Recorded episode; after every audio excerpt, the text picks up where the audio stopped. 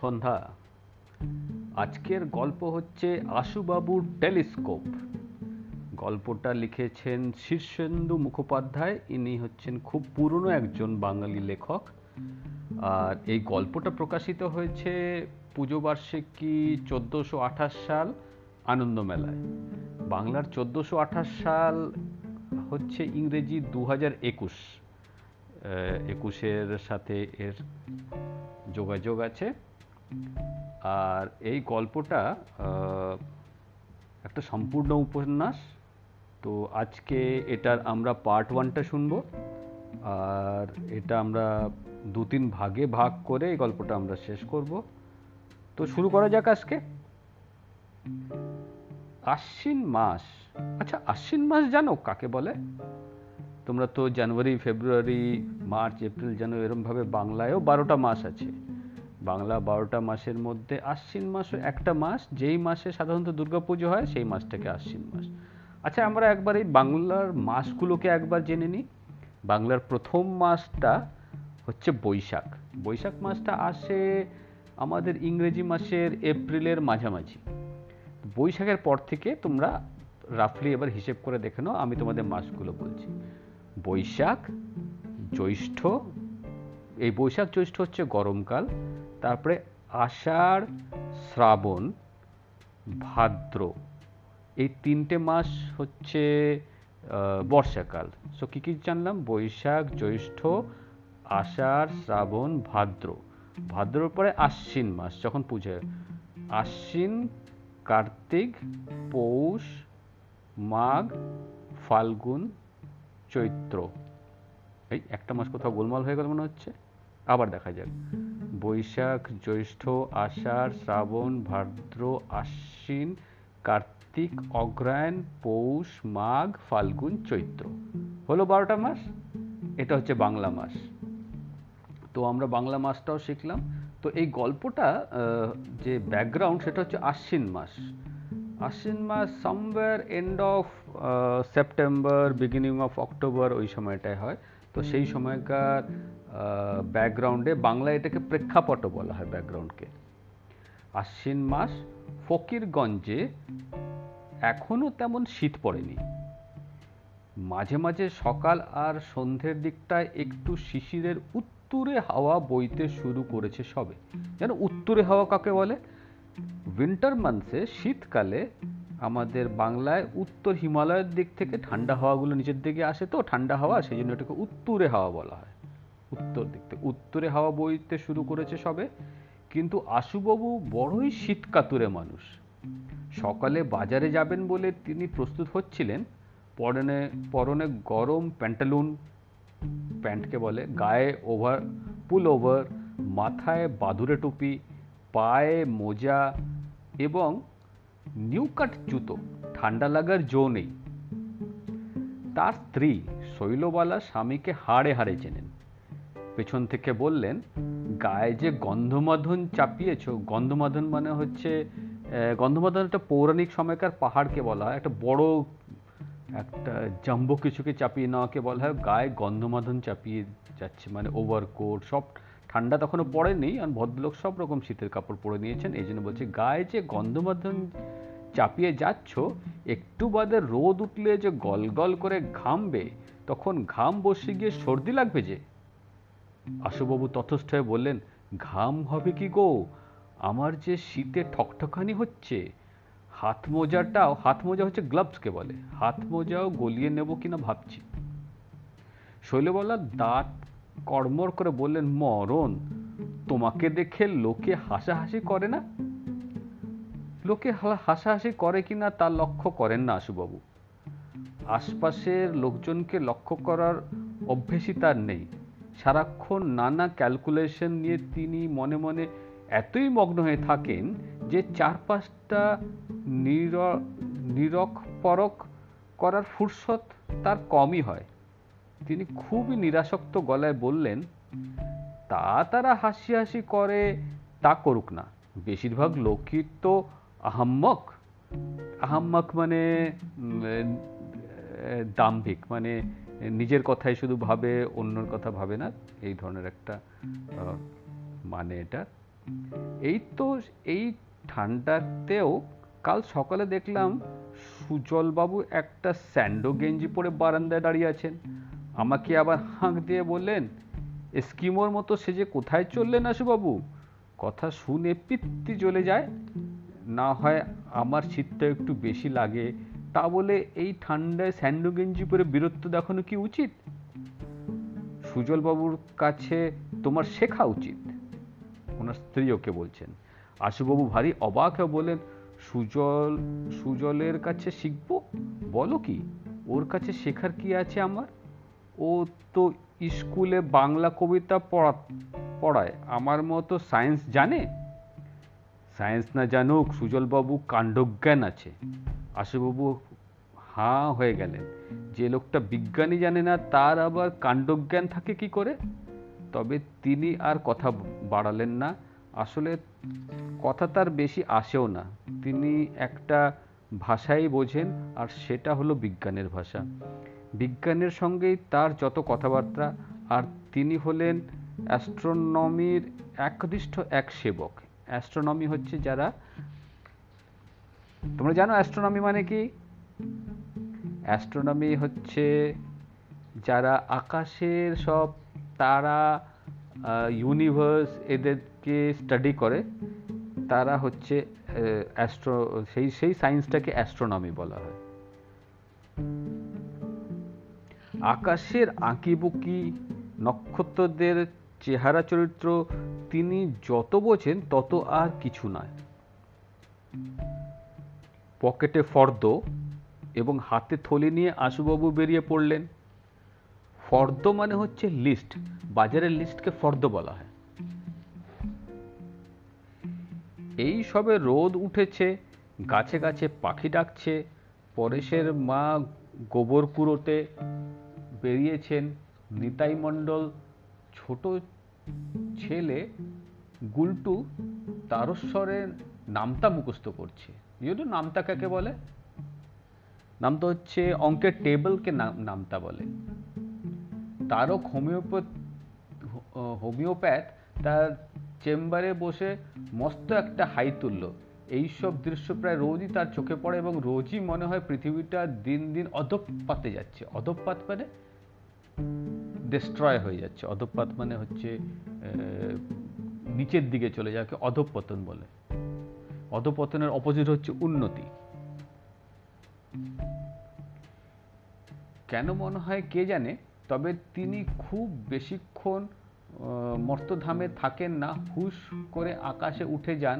মাথা ভর্তি গ্রহ নক্ষত্র তা আর তাদের নানা বিচিত্র ভাবতে ভাবতে হাঁটতে থাকেন। এই আকাশের নেশা তাকে ধরিয়েছিল মনমথনাথ রায়চৌধুরী, খুবই রহস্যময় মানুষ। আশুবাবু যখন বারো চোদ্দ বছরের ছেলে, তখন কোথা থেকে এসে এই গায়ে থানা গাড়তে থানা গাড়লেন মনমথনাথ। পূর্তি জমিদার বীরেনবাবুদের পেল্লায় পুরনো বাড়িখানা কিনে নিয়ে ফকিরগঞ্জে শিকড় গেড়ে গেড়ে বসলেন। একা মানুষ, সঙ্গে পরার নামে একজন কাজের লোক ছাড়া আর কেউ নেই। সারাদিন ঘরে বসে নানা রকম লেখাপড়া করতেন, আর সন্ধ্যের পর মস্ত ছাদে উঠে একটা জোরালো টেলিস্কোপ দিয়ে স্টার গেজিং বা নক্ষত্র লোকন করতেন। নক্ষত্র লোকন মানে নক্ষত্রকে দেখতেন। ফিসফাস শোনা যেত তিনি নাকি একজন মহাকাশ বিজ্ঞানী। থাকতেন বটে, তবে গম্ভীর বা অমিশুক ছিলেন না। গায়ের কয়েকজনের সঙ্গে তার বেশ সদ্ভাব ছিল। নানা বিষয়ে কথা কাটতেন বটে, তবে তার নিজের সম্পর্কে কেউ কিছু জানতে চাইলে হেসে এড়িয়ে যেতেন। বলতেন, আরে আমি অতি তুচ্ছ মানুষ, সংসার ধর্ম করিনি, লেখাপড়া নিয়ে থাকতে ভালোবাসি। মাঝে মাঝে গায়ের ছোট ছেলে মেয়েদের ডেকে মহাকাশ চেনাতেন, কোনটা কোন নক্ষত্র, কোনটা কোন তিথিতে আকাশের কোথায় অবস্থান করবে, এইসব। তা তিনি আশুবাবুর মহাকাশে নেশাটা ধরিয়েছিলেন। মনমথবাবু টেলিস্কোপ দিয়ে মহাকাশে দেখতে দেখতে আশুবাবু এমন নেশা ধরে গিয়েছিল যে মহাকাশ বিজ্ঞানী হওয়া ছাড়া জীবনে আর কিছু হওয়ার কথা তিনি ভাবতেই পারতেন না। সেই জন্যই অনেক মেহনত করে খেটে খুঁটে তিনি অ্যাস্ট্রোফিজিক্স এমএসসি অবধি পাশ করে ফেললেন, কিন্তু তেমন ভালো ফল করতে পারলেন না। সংসারের দায়িত্ব নিতে গাঁয়ে ফিরে আসতে হলো। কাছে তায়েব গাঁয়ে মানে হচ্ছে গ্রামে ফিরে আসতে হলো। কাছে তায়েবগঞ্জ কলেজে অধ্যাপনা জুটে গিয়েছিল বলে রক্ষে। মনমথবাবু যখন বেশ বয়স হয়েছে তখন আশুবাবুকে ডেকে একদিন সস্নেহে বললেন, বড় অ্যাস্ট্রোনমার হতে পারিসনি বলে দুঃখ করিস না বাবা, আকাশকে ভালোবাসলেই হবে, আকাশকে বুঝবার আনন্দ আনন্দটাই আসল। আমার টেলিস্কোপটা তুই নিয়ে যা, তুই ওটার মর্ম বুঝবি, মর্ম মানে ভ্যালু বুঝবি।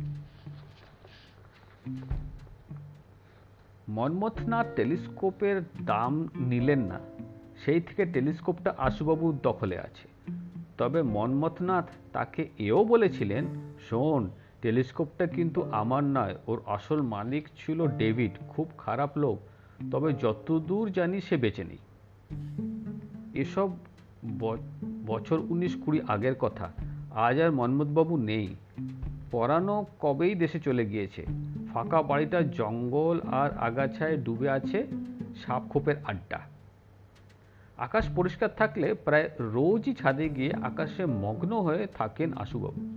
পৃথিবীতে যত ধুলোবালির কণা আছে তার চেয়েও ঢের বেশি সংখ্যক নক্ষত্র রয়েছে আকাশে। পৃথিবীর সবচেয়ে শক্তিশালী টেলিস্কোপের পাল্লায় পাল্লার বাইরেও রয়েছে কোটি কোটি গ্যালাক্সি, আর প্রতি গ্যালাক্সিতে কোটি কোটি নক্ষত্র। যেহেতু আকাশের আর শেষ নেই, সেই জন্যই নক্ষত্রমণ্ডলেরও সীমা সংখ্যা নেই। মানুষ এখনো মহাকাশ সম্বন্ধে সামান্যই জানে। সীমাহীনতার পাল্লা তো কোনো পরিমাপ বা সংখ্যা বা বোধের মধ্যে আসে না। তাই যারা মহাকাশের রহস্য নিয়ে মগ্ন হয়ে থাকে তারা কেউ কেউ একটু পাগলাটে গোছের হয়। এই যেমন আমাদের আশুবাবু, প্রায় সব সময়ই তিনি তুমুল অন্যমনস্ক। মাঝে মাঝে আপন মনে বিড়বিড় করেন, আঙ্গুল নেড়ে নেড়ে কোনো অদৃশ্য মানুষের সঙ্গে কথা বলেন, মাথা নাড়তে নাড়তে হাঁটেন, লোকে তাকলে তাকে দেখলে লুকিয়ে হাসে। ভালো অঙ্ক জানা না থাকলেও নাকি মহাকাশ সম্বন্ধে জ্ঞানই হয় না। তাই আশুবাবু প্রায়ই দেখা যায় একটা ল্যাপটপে ঘন্টার পর ঘন্টা অঙ্ক কষতে কষে যান। একটা লোক কোত্থেকে হঠাৎ এক বড্ড গা ঘেঁষে হাঁটতে হাঁটতে বলল, আচ্ছা আপনি কি আশুবাবু? গায়ে পড়া লোকদের আশুবাবু মোটেই পছন্দ করেন না। তিনি গম্ভীর হয়ে বললেন, আমি আশুবাবু হলে কি আপনাকে কিছু সুবিধে হবে? লোকটা ভারী নির্বিকার গলায় বলল, তা একটু হবে বই কি, কিরকম সুবিধে হবে দেখি। লোকটা বলল, আপনি যদি আশুতোষ সরকার হয়ে থাকেন তাহলে আপনাকে একটা খবর জানান জানানোর আছে বটে।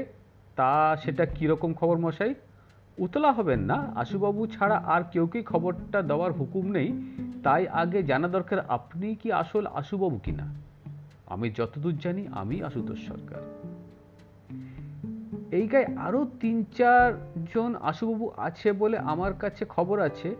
আমি যে আশুবাবুকে খুঁজছি তিনি আপনি কিনা তা বোঝা যাবে কি করে? আশুবাবু একটু মিয়ে গিয়ে বললেন, তাই বুঝি, ফকিরগঞ্জে যে এত আশুর সম্ভাবনা তা আমার জানা ছিল না মশাই। কুমোরপাড়ায় এক আশু আছে বলে শুনেছিলাম যেন, অবশ্য তার পদবি জানি না। আগে তার পদবিও সরকার। ফকিরগঞ্জে আশুতোষের অভাব নেই, আর সেই কারণেই আমি মুশকিলে পড়ে গেছি। কোন আশু যে আসল আশু সেটা এখনো বুঝে ওঠা কঠিন।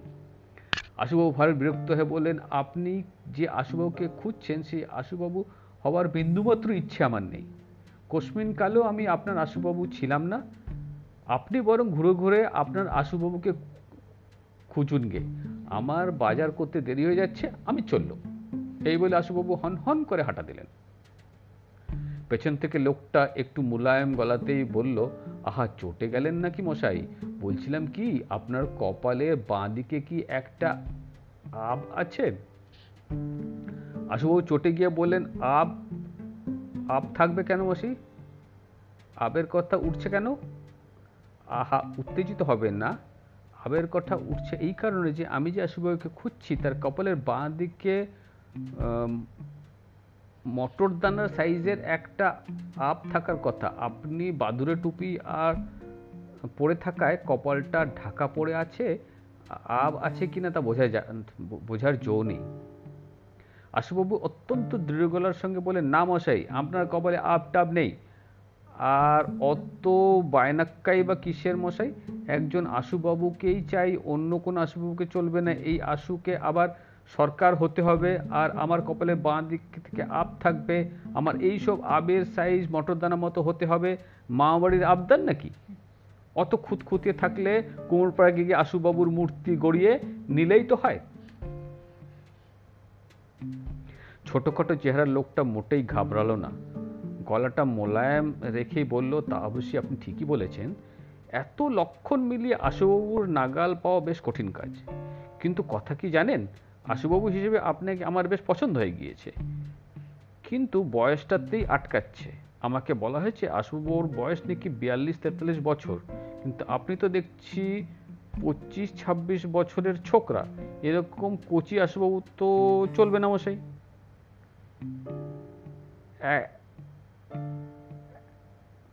এক থাতো শুনে আশুবাবু ভারী খুশি হয়ে পড়লেন। তাকে নাকি পঁচিশ ছাব্বিশ বছরের ছোকরা বলে মনে হয়। তাজ্জব ব্যাপার তো, অত অগ্রহায়ণ মাসে তার বিয়াল্লিশ পুরো এই তেতাল্লিশ চলছে, তাকে যে এখনো এত অল্প বয়সী মনে করা হয় এটা তার জানা ছিল না।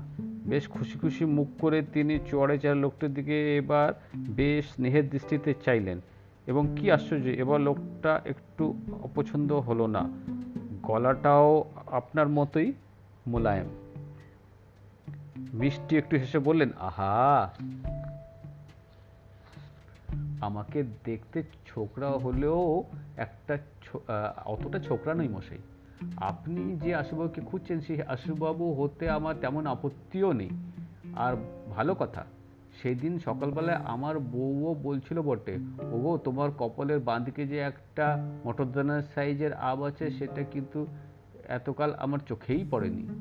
চালাক চেহারা লোকটা হঠাৎ হুশ করে এই নিশ্চিন্দির শ্বাস ফেলে বলল, ওহো বাঁচালেন মশাই, নইলে আরও কত হয়রানি যে কপালে ছিল।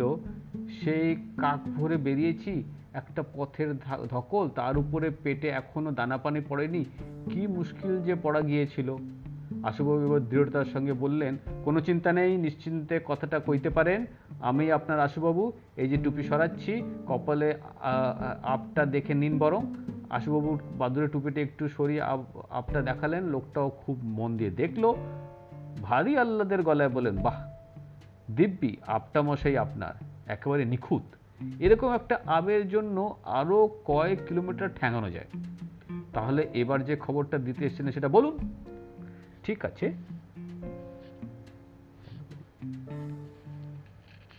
ঠিক আছে, কিন্তু তার আগে গলাটা যে একটু ভেজানো দরকার। মানুষের খিদে তেষ্টা বলেও তো একটা ব্যাপার আছে নাকি? আশুবাবু একটু ততস্থ হয়ে বললেন, নিশ্চয়ই নিশ্চয়ই, এই তো সামনে নিতাইময়রার দক্ষিণ কালী মিষ্টান্ন ভাণ্ডার, কচুরি জিলিপি রসভোগ সব পাবেন। যান না মশাই, ইচ্ছে মতো সাটিয়ে নিন। সাটিয়ে নিন মানে খেয়ে নিন পেট ভরে। আচ্ছা, লোকটা এখন আপাতত খাওয়া দাওয়া করুক। আজকের মতো আমাদের এইখানেই বিরতি দেওয়া যাক। প্রায় কুড়ি মিনিট আমরা গল্পটা শুনলাম। আবার আমরা এটার নেক্সট এপিসোডটাকে কালকে শুনবো। ততক্ষণ অবধি তো আমরা একটু একটু নিজেদের এক্সাইটমেন্টটাকে কন্ট্রোল করে রাখি। ঠিক আছে, বাই ফর টুডে।